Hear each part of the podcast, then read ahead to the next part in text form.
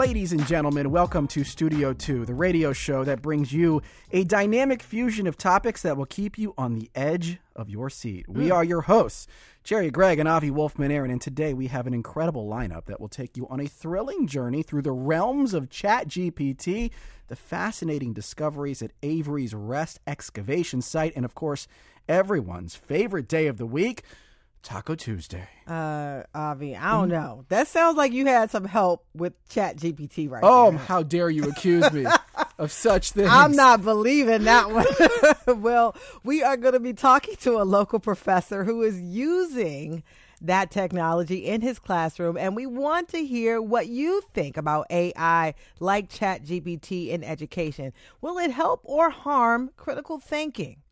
I don't know if it helped or harmed that copy there, but was you know, okay. it was all right. I, or should we just lean all the way in and embrace it? The number for your question or comments is 888-477-9499. You can also email us at studio2 at whyy.org. That was good, though. It was okay. There Your delivery been- was good. There would have been some red pen in there if I was uh, reviewing yeah. Mm-hmm. it. I like dynamic fusion though. Uh, That we, was- We that are going to get to all those topics today. I don't think I need to repeat them. Yes, we're going to talk Mm-hmm. about Taco Tuesday. Yes, we will talk about the Avery's Rest excavation site. But before we get to all of that, Yeah. Sharon, we have some breaking news to attend to. Yeah, Philadelphia Police Commissioner Danielle Outlaw is resigning.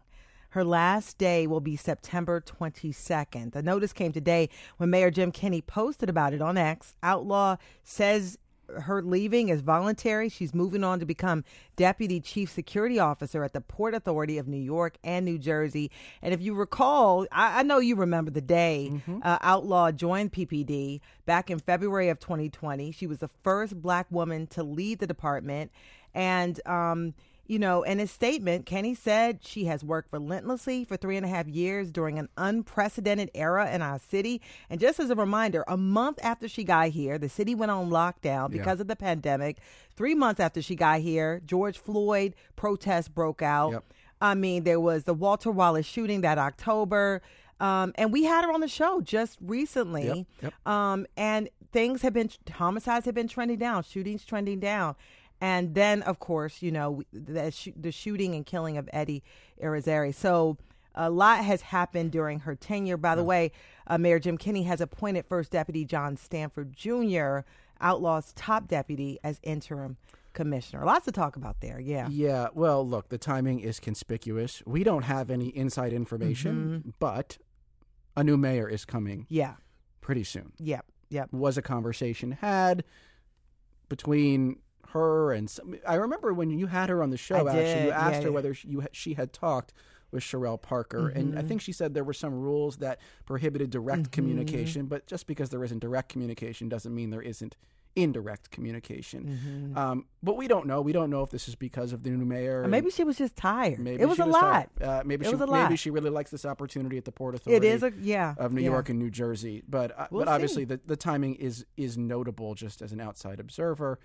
Um, and as you mentioned, i i an interesting event filled three and a half year tenure. I was uh, looking back and seeing sort of three and a half years as a tenure Yeah. length. How does that fit in? It's on the short side. Yeah. It's not outlier short, um, Mm-hmm. but it is on the short side for um, a PPD commissioner over the last 20, 25 years. And she came in at a tough time. There had been a scandal, sexual, you know, assault uh, Yeah. allegations against the former commissioner. So there, there's, you know, there was a lot going on, and um, you know, we wish her well. Uh, also on the show last week, we had on uh, Tony Watlington. Mm-hmm. Yeah, we were, we were, we were hitting on all cylinders lately, right? uh, the uh, the new uh, Philadelphia school superintendent. This is his second year in charge, and you you did I think, or maybe I did. One of us asked him Mm-hmm. Yes. whether schools would be on delay as they get underway this week and they welcome children back. And indeed, Mm-hmm. Uh, seventy schools in the school district are doing First day. doing early dismissal on the first day and at least tomorrow because of the heat. These are schools in Philadelphia without air conditioning, um, and so this is uh, there's a ma- massive heat wave right now. Early September could be one of the bigger September heat waves we've had here in Philadelphia. And so it's affecting schools, it's affecting everything about daily life, and uh, we will keep our eye on it. Yeah, what was interesting to me about this is that we could have more above 90 degree days Yes. in September than we had in August. It was a cool August. We yes. had a great, it was a great August Yeah. weather wise, but of course, all the storms and rain and all that, th- those things. But, you know, um, I, I hate that kids are going to be, Yeah. you know, having shorter days on the first week. Yeah, Don't I like was that. on my walk in today. Actually, passed by a school as parents were dropping off for the first time. Got a little misty eyed. Actually, it's such it's, it's such Mm-hmm. A wonderful the scene. It really is. I love the but that everyone was doing the pictures right with the with like Uh-huh. brother and sister standing next to each other in the uniform. Um, and but of course, in the back of my mind, I'm thinking this is not a great way to start the school No, year. Um, no. So the weather not cooperating, and of course, this is all tied into the infrastructure woes that the school district has experienced over many, many decades, Mm-hmm. due in part to underfunding, and uh, the fact that many schools do not have air conditioning, of course, is related to all of that. Yeah, and and speaking of schools, Mm-hmm. um, two Pennsylvania school districts announced that their buildings will be closed today. As a result, guess what this of, of this, Avi, an ongoing manhunt. You Yeah. probably heard about the escape. Uh, police, Pennsylvania State Police, they gave an update on a prison escapee in Chester County this morning.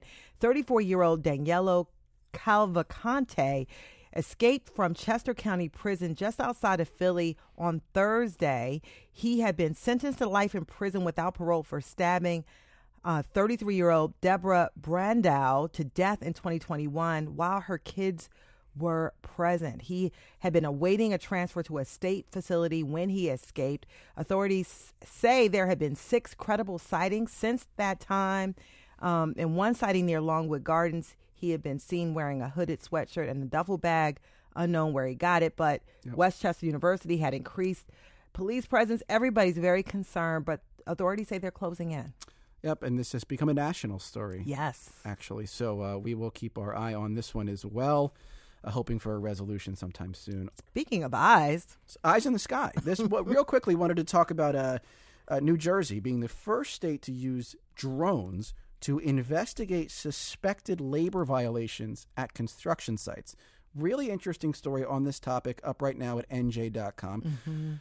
Look, there are always reports of potential labor violations at these big sprawling Yeah, yeah, yeah. construction sites. It's hard to infiltrate them or show up and actually sort of gauge whether or not the violations are, are occurring. So New Jersey has deployed some folks who know how to drive drones, fly drones, um, to use these drones from like 300 plus feet away to zoom in and s- monitor the sites and see if violations are occurring and perhaps the fact that they are broadcasting this will be a deterrent for folks who might think about breaking labor laws. yeah, and they got folks on the payroll already 12 folks. So we'll see what happens there. Moving on to our newsmaker. Staying in New Jersey. Yeah, in New Jersey, it's a David versus Goliath story. A South Jersey restaurant beloved by locals has owned the trademark for Taco Tuesday today, my favorite day of the week.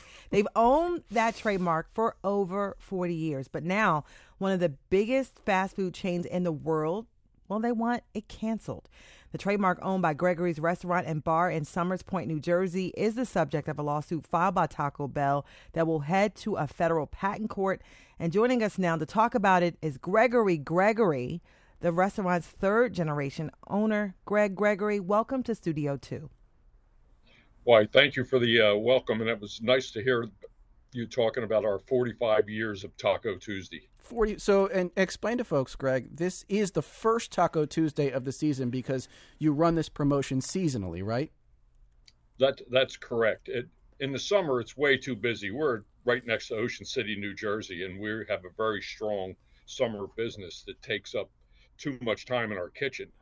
And the Taco Tuesday is a promotion that we started in '79 to try and get some business on an off night, and now it's turned into a, a great night for us and a great night for the people. We offer it to the locals and to the travelers themselves. You know, the tourists but it starts in the winter. It goes from now till the last week of June, and uh, it's Tuesdays, and we even have Yeah. a rollover on Thursday for families.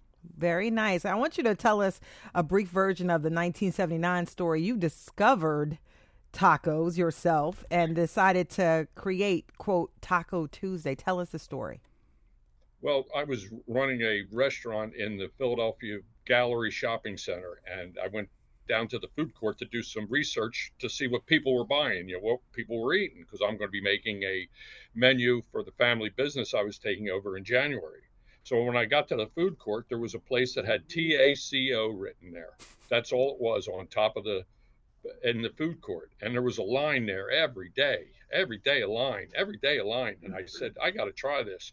So it's all it said was TACO. So I go up to the lady and I said, I'll have a taco. She said she tells she tells me it's taco, it's Tex Mex. I said, Oh, okay, I'll try one. I'm all excited. I take a bite and it was I I just didn't like it. I oh. didn't like it, but I'm in the business of serving food that people like, not what I like. Mm. And we I wanted to put it on the menu. And in 1979, when we came down here, there weren't any Mexican places, so we had to figure out what we could do. And they said, let's do it one night a week. And I said, okay, well, why don't we do it on Tuesday, Taco Tuesday? We'll call it Taco Tuesday. Yeah, that, that sounds good. We'll call it Taco Tuesday. Wow. It got so busy. It got so busy that my college professor came in and insisted on helping us get a trademark for it. After some diligent work, we were uh, awarded our trademark in 1982. And so you've had the trademark just in New Jersey, I believe, since 1989. That's correct. So you guys can use that phrase Taco Tuesday in New Jersey. Rival businesses cannot. Absolutely correct. And at some point, there was uh, Taco John's, uh, which had the trademark in the other 49 states outside of New Jersey. And Taco Bell was, you know, going after both of you and then Taco John's dropped out. Yeah, quite a mystery. Yeah, so you have no idea why Taco Bell wants to, I guess in their terms, liberate the trademark, which is basically make it so that anyone can use it. They've never told you, hey, Greg, this is why we want to do it. Well, uh, it's obvious. If anybody's been in business for five minutes, they know what's obvious. It's all about the money they want to start a Taco Tuesday promotion for themselves, and and understandably, I would too if I was uh, going to do it. But right now, I own it. We own the trademark, and that's all there is to it. And so you have, I mean, you're a, a, small business here in, in our region, and then you have big old worldwide Taco Bell. What keeps you in it and has has your feet kind of grounded and say you're going to fight this out? What what's your motivating factor? Well, to tell you the truth, uh, you know, I have a I, I have a gentleman that stepped up, a white knight that offered to protect me, help me, and uh, make turn this into a little bit of a more fair fight. Mm. And he's he's helping me out. I have an attorney, Scott Makem, a local guy that I've known for years, and he said, "Listen, this isn't fair. I don't like this. I'm a David and Goliath guy. I, am a wrestler. I, I, I want to do the Got right a thing." Wrestler. I said, "Okay, let's do it." So we're in it to win it. And I guess the question is like, what would you really lose if indeed Taco Bell or any other business starts using it? Because you got a 40 year head start. Everyone loves your Taco Tuesday. If other people started using the phrase, would it really hurt your business? Well, well, it is mine, and it would hurt my business if the bar next door started Taco Tuesday or the taco stand down the street had Taco Tuesday. It's part of my business model. It's the, the day that we use to pay our payroll the next day. It's so strong, and we just it's it's ours. We own it. We pay. And as we wrap up, you have less than 30 seconds. Tell us, what do you want Taco Bell? What do you want to say to Taco Bell? Big old Taco Bell. I, I wish they would leave me alone or continue the talks and, and, and figure something out here. It's it's not right. It's not fair, and we're we're going to fight the fight. That is uh, Greg Gregory, third generation owner of Gregory's Restaurant in Somers Point, New Jersey. They are the original trademark owner of Taco Tuesday, and they intend to keep it that way. Greg, thanks so much for joining us on Studio 2 thank you very much. I appreciate the support. Coming up next, chat GPT at school. Email us your questions or comments at studio2 at whyy.org. You can also call us at 888 477 9499. A little Jimmy Buffett here for you as we stick with us.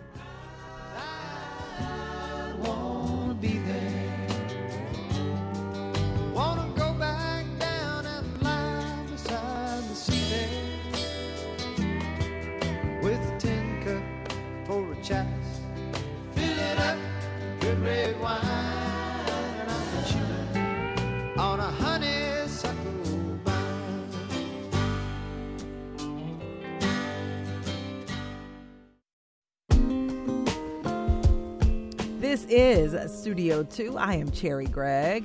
And I'm Avi Wolfman Arent. Students are back in class. Alongside them, Chat GPT, the mm-hmm. artificial intelligence language program that debuted last November, at least for the public. Since then, teachers and students have been wrestling with what it means for education and learning. After all, Cherri, this bot, Yes. can write a term paper in just seconds, design a college course syllabus equally fast. Cheating is a huge concern, especially since there's really no way to detect if an essay is Chat GPT generated. So, if you can't fight it, embrace it. That's what some educators are doing, resigned to the idea that AI is here to stay. Pennsylvania of uh, University of Pennsylvania Wharton professor Ethan Mollick is one of these teachers who is incorporating ChatGPT into his teaching and has been studying what it means for the future of education. He's here with us now in our studio. Ethan, welcome. Thanks for having me. And you can call us with your questions or comments. How do you think ChatGPT will change how students or your student learns? Call us 888 477 9499. You can also email studio2 at whyy.org. All right, Ethan, let's ground this in your teaching, your pedagogy. So, um, give me an example of a course that you teach because you require students to use ChatGPT in your courses. Give me an example of a course um, and, and what require ChatGPT actually entails in practice. Perfect. Well, I teach entrepreneurship at Wharton, which is a pretty uh, useful thing to be teaching in the era of chat, not just because entrepreneurship is useful, but because it gives you flexibility. If I was trying to teach English composition or something, it would be a little bit harder, right? Teaching people to write. But now I am able to make my students do a lot more than before, push things a lot further. So, for example, a typical assignment before ChatGPT, write an outline for a business plan you're going to put together. After ChatGPT, uh, it now requires you to do at least one impossible thing in your outline. So, if you couldn't code before, you have to write working computer apps. If you weren't able to do graphic design, I expect a full working website. Every assignment has to be critiqued by at least three famous entrepreneurs through history that you have to simulate with ChatGPT, which might sound funny, but Wow. actually is valuable because entrepreneurs need outside feedback and they don't get that enough. So these different perspectives are very helpful. Wait, so you, so you, so the student tells ChatGPT, "I want you to critique my business plan in the voice of someone from the past." So uh, the AI is actually pretty good at simulating people, and so I have them simulate, you know, Jack Ma or uh, Rihanna or you know, whoever I, they want, and give them a critique in their voice about their plan. So just different perspectives. It's not going to be accurate, of course, but it's a way of getting different perspectives involved. And so I, I, I want to just stop for a second because Ethan, you've leaned all the way in, and, and I love it. But you were not always embracing this. You were a skeptic at first. What sort of flipped the switch in your mind to say, you know what, I shouldn't be afraid of this or worried about this. Instead, I should lean. I should eh, cause have my students use it. Oh, I'm both afraid and worried too. I just Okay, okay. Just to be clear. it's, it's, Both it's, sides it's yeah. the full set of things. Uh, this is, I mean, this is a very profound change, right? So I've actually been having my students use versions of earlier forms of large language models and AI before ChatGPT came out, and they would write comfortably at sort of a fifth grade level. So the idea was it was sort of a toy to show people, look, this is interesting. And I actually had students try and cheat uh, using AI both before and after ChatGPT. So they had to write an essay and have the AI fake an essay from them. Uh, and it was very obvious for the earlier versions, which was what I was skeptical about. So it didn't seem like this was getting anywhere very quickly. There's been lots of AI promises. And then Chat came out at the end of November, and suddenly it was like very clear this is something very different, right? It aces every exam we throw at it. It, um, you know, does beats every people on the SAT, GRE, board exam, neurosurgery qualifying exam, completely changes education. Okay, so uh, let's just make sure that for folks who haven't used this before, they understand how it works. So, my understanding of ChatGPT is it's like a conversation. You prompt it to give you something, and then you can sort of type a response back. No, I want this, or I want that. I want you to tweak it. Give give give folks a sense of, of how ChatGPT, the platform that we have access to, the version of it we have access to, actually works. Great. So it's called a large language model, and it sort of solves this problem of AI has been around for a while, but when we thought about AI, we either would think about the Terminator or we think about like large companies like Amazon trying to predict what we want to might want to buy next. Right? It was using like lots of data to predict stuff, but it was very bad at predicting language. So large language models are this way of training AIs on everything humans have ever written, and then they're able to produce realistic, natural sounding language in response. And we kind of know how they work, but we don't know why they're working so well all of a sudden. So they've been around for a while, but ChatGPT, the size of the model that we have, and the version that you have for free is called GPT 3.5. The more advanced version is GPT 4. People can still get free access to that using Microsoft's Bing mm-hmm. in its purple creative mode. Um, but in either case, these models are very good and unexpectedly so. So all they're doing is kind of predicting the next word in a sentence, but they're doing it at a level that makes it almost feel like they're thinking. They're not, but we, we get that kind of quality. So it's not just reproducing text that's seen, it's not just copying and pasting, which is why, as you said, you can't detect its writing. It is actually creating new content based on everything it's been trained on. So you're interacting with it. You're typing a question and it answers you. You say, make that paragraph, you know, funnier, make it, it'll do that. Make it rhyme, it'll do that. These are all capabilities in the system. It feels almost like a very advanced version of uh, when I go on Verizon and try to get like their cybersecurity chatbot help thing to help me with whatever problem I'm having with Verizon. It, the interface works like that, but it's a far more sophisticated version of it. Exactly, and there's it's going to be coming to all kinds of other interfaces. So every version of Microsoft Word is going to have a button where you can actually have it just create your essay for you, which is going to make cheating that much harder. every email you get will have an option to rep- reply with AI, and this is not like a future thing. This is already yeah. Microsoft already announced this, so it's not just going to be via chat. It's everything you do is going to have this generative AI built in. If you are just tuning in, we are speaking with Ethan Mollick, associate professor at the Wharton School at the University of Pennsylvania. He studies and teaches innovation and entrepreneurship and has leaned all the way in and is actually embracing the use of chat GPT and other artificial intelligence. If you have questions or comment about use of GPT or other AI in education, call 888-477-9499. You can also email studio2 at whyy org. So I was teaching for a few years at uh, Temple University. And um, last semester, when I was teaching my journalism law class, I had a student submit some, and, and it was very hard to tell, but I could tell that her writing got exceptionally better from the beginning of the semester to the end. And I suspected that she used ChatGPT or some type of assistance.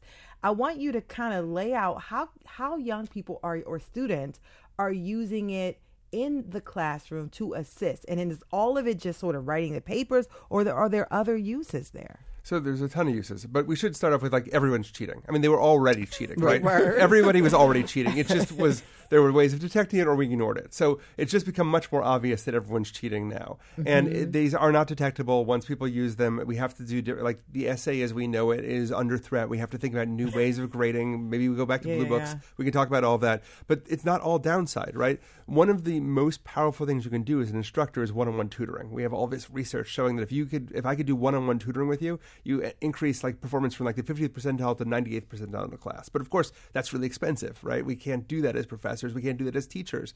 There is some hope and signs already that AI is actually a pretty good one-on-one tutor.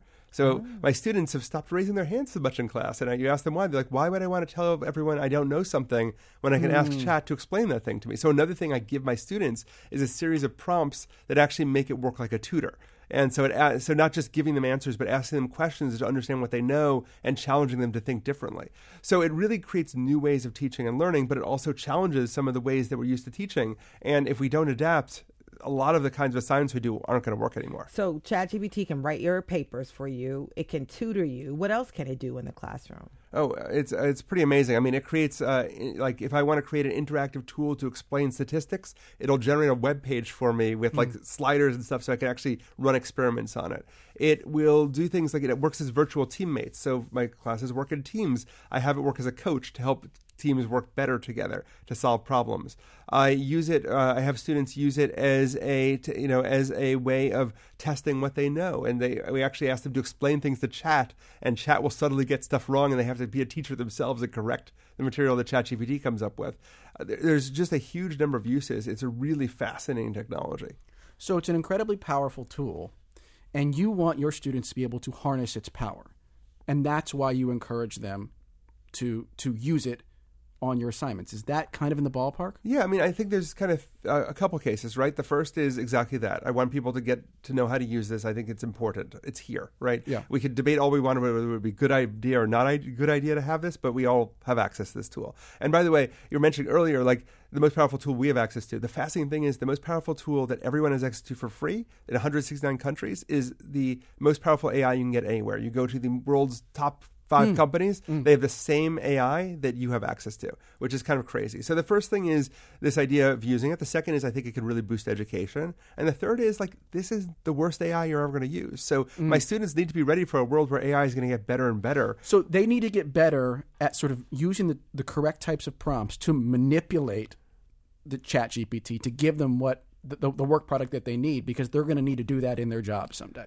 Yes, although I have a feeling, based on where I'm seeing things go, that that's not going to be as much of a problem because the AI will kind of know what you want. Like you could just Hmm. sort of say, like, "I'm in Ethan Mollick's class to help me get an A," Oh, and it will give you all the information you need to do that, uh, or at least it will be able to soon. So I don't know how much this this I, I, the training is sort of getting used to the system. I don't know if we're going to be using it the same way a year or two from now. Well, that's kind of terrifying, though, is it, It not? It is, and I and I want to bring in a caller who also uh, works in education, is a college professor. Chase is on the line. He says it's easy to detect what is ChatGPT and what is written by the student. Chase, you're on Studio Two. What's your question or comment?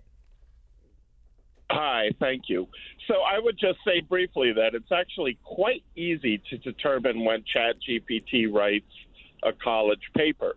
The reason is is that ChatGPT surveys a field. Very few students understand a field. ChatGPT writes from the top down, like an encyclopedic end- entry, whereas students write from the bottom up. The particular thing that they're asked to write about is what they focus on. Also, the language is very clear deter- to determine.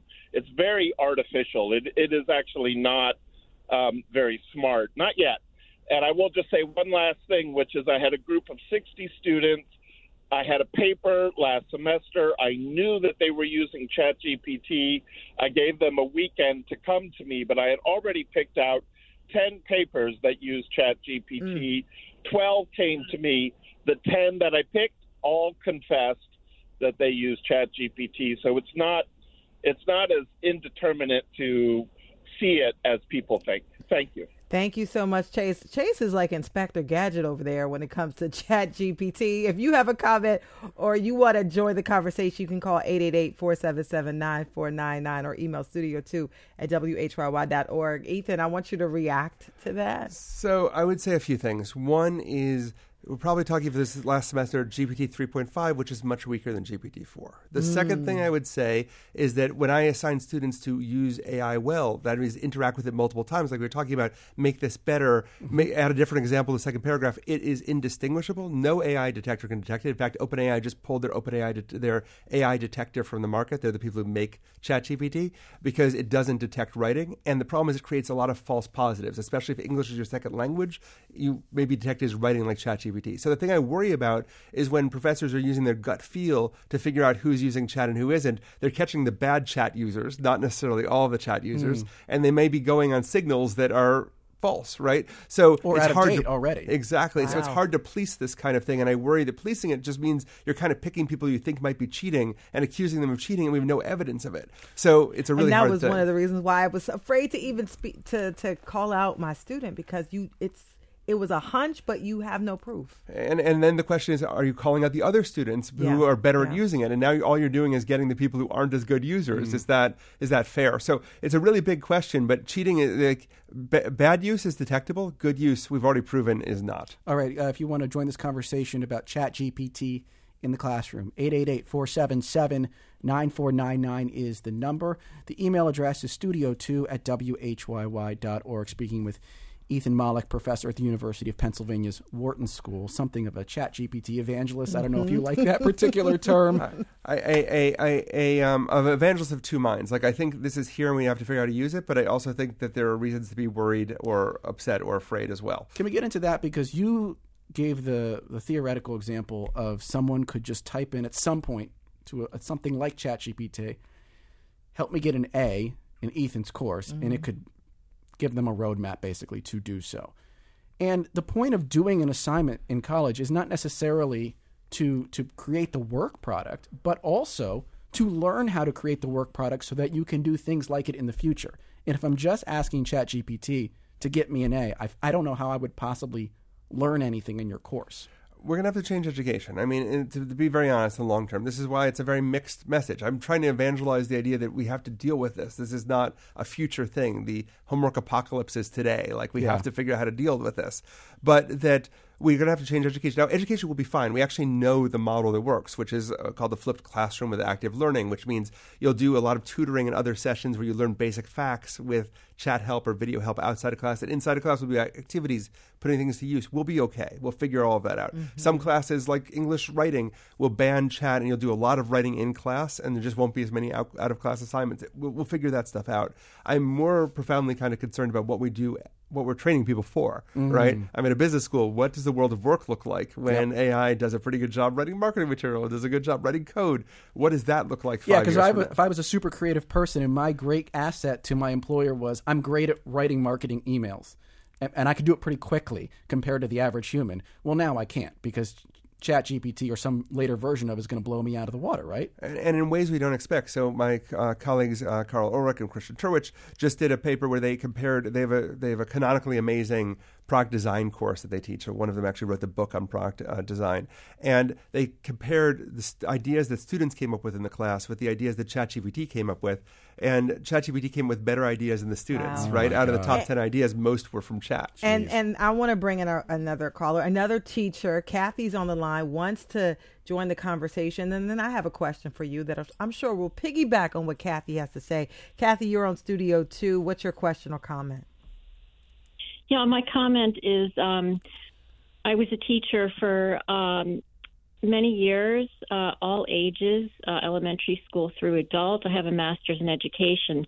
What I always taught my students was that in order to be a good writer, um, you it forces you to clarify your thoughts. Um, and if you're taking away that opportunity for those students of mm. practicing and practicing and refining and refining and really figuring out what it is they want to say in the best way they can say it, you're stealing that opportunity from those students, mm. including um, coming up with their own original ideas. Thank you so much, That's Kathy. And my follow up question is right in line with what Kathy uh, had to say. Does it make us less smart. I mean, because right, right. because you're you're you're you're relying heavily. You haven't fleshed it out. You can't. You, your critical thinking skills are going to be questionable. What is some of the downsides of of producing kids from Wharton School that haven't really gone through that process? We we don't want to give that up, right? I think Kathy was completely right. Like we Part of how we learn to write is we write a lot, right? Part of how we come with good ideas is we have to generate ideas. And the good thing about school is we can create a space for that to happen. That means some classes will ban ChatGPT, some classes will embrace it. As I said at the beginning, entrepreneurship class, I have a different goal than I might if I was teaching, you know, how to have basic reading and writing skills. On the other hand, I think this is a general problem that we're all going to be facing, which is there there is this phenomenon that you know once we start using AI of calling, called falling asleep at the wheel, where we stop paying attention because the AI looks good enough, even if it's making mistakes, mm. it looks like the material is good enough and right enough. So we're going to be very careful as teachers, but we also can't be blind to the fact that if we just assign essays, that those essays are not going to be ChatGPT written by most people. So it means taking an active decision about whether you're using this in your class or not. If you're not, how are you enforcing not using it? Because you can't just use gut feel or detector. If you are using it, how are you using it to enhance learning? So there's a lot lost and a lot gained, um, but it's it's already happening, right? So it's not like a thing we can wait on. So how would you advise someone who's teaching English composition, or perhaps let's move it down, uh, sort of the continuum to someone who's teaching middle school English? Um, how would you advise them about using something like ChatGPT? Because, as Kathy stated, like the process of learning how to write and generate ideas through writing is helpful for a human being's development, and you don't want to lose that. So, if you suspect that cheating is going to be a real issue, you're going to have to do a lot of the writing in class and offer critiques and other, you know, do it sort of roundtable rather than as homework assignments to take home. So, a lot By more hand. in class Well, it doesn't. I mean, you could, you know, turn off Wi-Fi for Mm-hmm. districts that have Chromebooks, right? Do it by hand if we need to do it that way.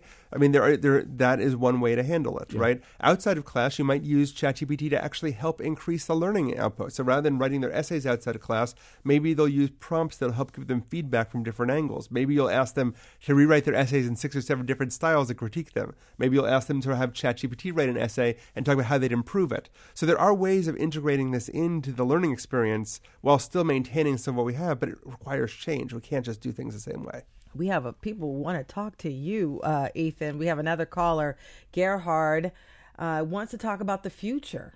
Welcome to Studio Two. What's your question or comment? Hi. Well, I got a, I have a major question and I have a very minor comment. The minor comment is there's something called GPT zero apparently that can statistically help detect a lot of uh, Chat GPT users. The major question is, um, given what's happened uh, in terms of uh, chess and uh, uh, Go, you know, like AlphaGo. Uh, do you see that over the next maybe five to ten years, knowledge work or large chunks of knowledge work will become uh, uh, basically devalued, if not irrelevant, because the AI will just be better than all the rest of us, or most of the rest of us? Interesting. And thank you so much, Gerhard. What do you think about that? Okay, so my first thing on ChatGPT zero, we actually now have academic papers. These don't work. The detectors don't work. Do not use them. Again, false positives against people. Like, it accuses people who As of now, don't- they don't work. They will never work. They will never work. Yes, we, we know they're not going to work. Okay. Right? Um, at least as far as we can tell right now, every paper shows it's not happening. The people who actually build the models have pulled them off the market. Do not trust ChatGPT Zero or any of these other methods. We, we actually know that there's papers showing that these don't work, right? High, high mistakes. The second thing I would uh, is the, on the bigger question. That is the big question, right? We already have early research that shows that in real work tasks, AI decreases the amount of time to do you know high end white collar analytical work tasks by thirty to eighty percent, and ends up with better results. And that's programming, marketing, writing. Like there's we have controlled studies that show this. What does that mean? Is the question we're all going to be grappling with for the years to come. Does that mean that we get to move on to do more interesting work because our boring work is outsourced to AI? Does it mean that it, it devalues some of these jobs that used to be very valuable? There's a, a whole bunch of studies now that look at where generative AI is going to have the largest impact. That means not necessarily replacing jobs, but overlapping with them. It's going to overlap most with the most creative, highly paid, highly educated jobs. And so that's something we'll have to address. And I have a, I have to push back a little bit because ethics. You know, I taught ethics, journalism, law, and ethics, and I'm thinking about some of the unethical uses that could possibly be here. We're already seeing people talk about bias. We're always see, seeing people talk about misuse of intellectual property. Um, I mean, there has to are these going to be fixed, or are we just going to mow over some of these ethical issues as this technology moves forward? So I think those are really good questions, right? But there's bias in all sorts of levels. Bias in how the models uh, output things, right? There's subtle gender biases in how they produce content uh, that's already been documented. There's biases in what data they're trained on. They're mostly trained on easily accessible data that is from you know from in, English, right? From Wikipedia and other sources. There are issues, like you said, of IP. No one's asked for permission, and there's mm. pirated co- copies of books in the training material. There is a lot of questions, right? So part of the question is deciding whether or not how you feel about that. How do we teach our students to be critical about AI and use AI as part of the workload here? But it's all happening very fast. I can't tell you whether it's going to stop. I don't mm-hmm. think so. There certainly seems to be no indication that the major AI studios are going to stop, AI labs are going to stop building AI. So I'm, I'm sort of a pragmatist here, which is we have to address the negatives, and there's a lot of them, figure out what the positives are, and figure out how do we teach students in a new world that we didn't necessarily ask for, uh, that has some upsides, but is here. Just want to end with a quick comment. No, response needed here, Ethan. But Angela emailed and said uh, that using the prompts through ChatGPT has helped her own elementary school age child um, ask better questions, and that's a valuable skill to develop. So there are positives, there are negatives, and there are a lot of unknowns. This was a fascinating conversation. Excellent, yeah. Ethan Mollick is a professor at the University of Pennsylvania's Wharton School using ChatGPT uh, quite actively in his classroom this semester and many to come. Ethan, really appreciate the time. Thank you. And coming up, new details about early settlers at Avery's Rest near Rehoboth Beach, Delaware. Something no one expected to find. Looking forward to that discussion. From the future to the past, From just the like future that. to the past, Avi, you got it.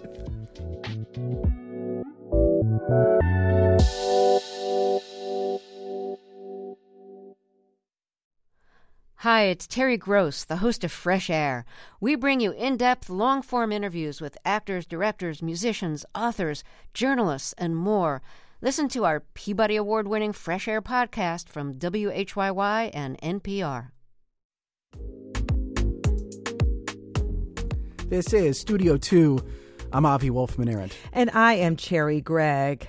A decade ago, archaeologists in Delaware discovered an unmarked burial site with 11 skeletons of European and African descent near Rehoboth Beach, dating back to the 17th century. The site is known as Avery's Rest, named after the early colonial era landowner John Avery. But initially, Cherri, we didn't know a lot about yeah. who these 11 people were until now. Using DNA analysis, researchers have learned a lot about these people, the tough lives they lived trying to survive in the early colonial days. Raquel Fleskes is an anthropological geneticist who did this study and joins us now to tell us more about it. Welcome. Thank you so much for having me on. We're excited to have you. So, uh, you all have been researching the DNA from the ancestral remains found in Delaware, and there was a report that was published over the summer. What were those discoveries that were made, and why are they so significant? Yeah, so our research that just came out a few months ago in the publication Current Biology looked at are the whole genomes of these 11 ancestral individual individuals that were found at Avery's Rest. So when I say whole genomes, we're talking our 23 chromosomes, our sex autosomes, and we can look at these DNA data to tell us things like our ancestry or origins, where we come from, biological sex, and also biological relatedness. So, with the Avery's Rest individuals, we looked for first ancestry. We found that eight individuals were of European descent and three individuals were of African descent. And what's interesting is that they're separated by 15 to 20 feet apart. So, we have a group of eight in the south and a group of three in the north. But really interestingly, what we found is that we have biological kin structures in between each of these different burial groupings. We found a grandmother, mother, and an infant child of European descent, and a father and a son of African descent. Um, and this is really important because it shows us and documents the visibility of biological family in early colonial settlements. A lot of times we're thinking about young male migrant labor coming to the colonial colonial North American landscapes and also enslaved African individuals being forcibly brought to these landscapes. So here we're actually thinking more about well, what was life like for these individuals? What is the role of family? What is the role of women and children here at Avery's Rest? So the fact that these groups of people were separate but near each other in terms of where they were buried, uh, why is that significant? What might it be telling us? Yeah, I mean, it was really unexpected. Um, usually, what we see is that folks of European and African descent are usually interred in completely separate burial spaces, usually following things like antebellum period down in in, in uh, the south of the United States. But here at Avery's Rest, they're separated only 15 to 20 feet apart, and we attribute this to being in a very la- uh, frontier landscape. It's a very rural location. There are not a lot of people in this area. So what we're seeing here at Avery's Rest is more of an experience of of living in these frontier locales where folks are having to work on the same plantation site in order to grow food to survive and also to just kind of uh, live in these really sparsely located areas. And so, um, how did did the ancestral remains tell you anything about how these individuals lived um, and how old they were, just sort of, and how they died? Like, what did the the bones tell you about their life? Yeah, so this work, uh, the study of the bones, we also call this osteology, was conducted by the Smithsonian Institution. So they can look at bones to be able to tell age, so what time, what how old they were when they passed away. We see that most people at Avery's Rest are in their mid 30s. One woman was about 50 to 60 years old, so she was really, really old, which is mm. pretty unusual for this time period. Um, we can also look at the bones for lived experience. So, you know, how much work are they doing in their lives? We know from Avery's Rest, the study of their bones, that they have very robust bones. They're doing a lot of heavy labor. Um, we see when we study their vertebrae, so this is your spinal column, you get impressions in the vertebral body, and those impressions come from doing a lot of loading on top of the spine. Now, what's unique here too is that we see that these vertebral loadings and these robust bones are found both for the individuals of European descent and the individuals of African descent. So, what this again is going back to is this frontier experience where everybody is having to do a lot of labor. However, what we don't know is the allocation of that labor, which was likely in law along racial and enslavement boundaries. Right, and so this this larger narrative or theme emerges um, of at least on some level, people living among each other, working with each other in this particular part of Delaware at this particular time. Did we have any sense that that was possible or happening before this particular site was excavated, or is that like completely new to us? Well, in terms of, of Avery's Rest, um, knowing that there were persons of African descent found there was completely new hmm. until the burials were fully excavated. We know from archival documents that the site was occupied by John Avery and his family, and likely some tenant farmers and indentured servants. But you know, we know that for persons of African descent, there were supposed to be less than 500 persons there in Delaware by 1700. So it was really unexpected to find three individuals of African descent at Avery's Rest. So it mm-hmm. adds a completely different dimension on what this frontier rural life was like in in 17th century Delaware. Yeah, I think about how technology has changed over, you know, the past years and what this DNA um, technology allows you to be able to do as far as like tracing um, these specifically uh, uh, folks of African descent back to where they're from. What did it tell you about where they were brought from, and in, uh, as far and tell you about the slave trade itself when it comes to Delaware? Yeah, that's a great question. So, what we would do is basically analyze the DNA of these ancestors and compare them to contemporary populations across the world. And that way we can infer origins or ancestry, right? What we found for the individuals of African descent at Avery's Rest is that they're coming from very different areas. Mm-hmm. So, we have signatures for West Central Africa as well as the Upper Gold Coast and kind of more Upper Africa. And what's interesting is that the father and the son, the child has a very different uh, kind of profile than the father. And this suggests that that child's mother, who was not found at the site, was coming from a different area than the father is. So, what this paints for us is that this is a very, very beginning of the transatlantic slave trade for the kind of eastern part of North America. We don't really have very good records about who these people were, where they were brought from. So what this shows us is that it's pretty, you know, uh, it's pretty wide, and and we really just don't have a good understanding, other than you know they're kind of being brought from uh, from all over. Hmm. You mentioned uh, records there, uh, Raquel. About a minute left.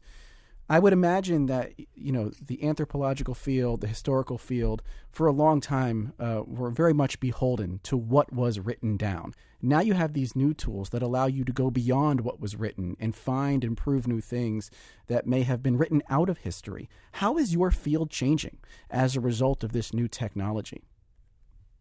Yeah, so I think, you know, our field is learning how to work with and work beyond these archival documents. You know, archival documents oftentimes will write the history of often white male settlers, and it's really difficult to see beyond those lines in terms of what was life like for women and children and folks of African descent.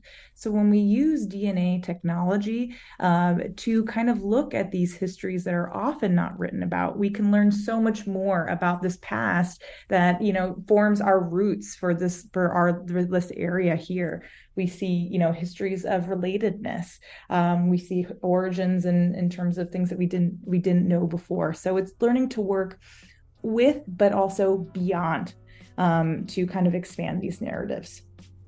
That is Raquel Fleskes, an anthropological geneticist at Dartmouth University, talking about the fascinating discoveries at Avery's Rest. Raquel, thank you so much for the time on Studio 2.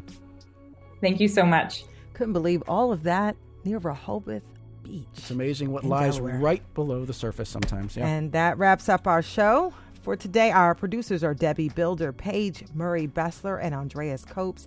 Al Banks engineered today's show. For more Studio 2, you can head on over to whyy.org slash Studio 2 or download us wherever you get your pods. And please rate and review. Rate and review. From Studio 2 at WHYY in Philly, I'm Cherri Gregg. I'm Avi Wolfman Arent. Thank you so much for joining us.